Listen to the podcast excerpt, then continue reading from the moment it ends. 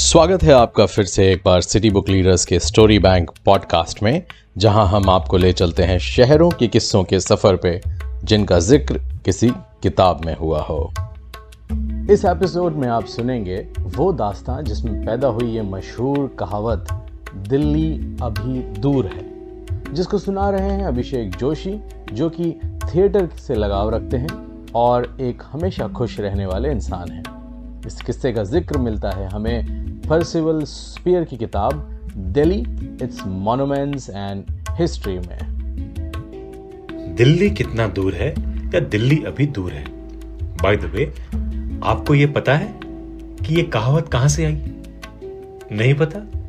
चलिए कोई बात नहीं, तो मैं आपको बता देता हूं, तभी आप मानेंगे कि दिल्ली अभी दूर है। हुनुस दिल्ली दूरस्त, और ऐसे हजरत निजामुद्दीन औलिया साहब ने यासुद्दीन तुगलक के लिए कहा था, लगभग अर्ली फोर्टीन सेंचुरी में। तुगलक औलिया साहब को पसंद नहीं करते थे क्योंकि औलिया साहब अपने मजदूरों के बीच में काफी फेमस थे।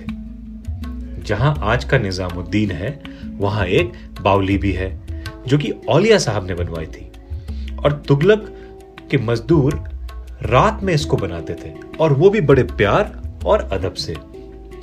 भाई, औलिया साहब का इमोशनल क्वेश्चन इतना हाई था कि कोई भी उनके लिए कुछ भी करने को तैयार था। अच्छा, इसी दौरान तुगलक दिल्ली में काफी कंस्ट्रक्शन करवा रहा था। उसे किसी सियासती काम से बंगाल जाके आना था, और वो चाहता था कि उसका काम जल्दी हो जाए, इसलिए वो मजदूरों से ज्यादा काम करवाना चाहता था।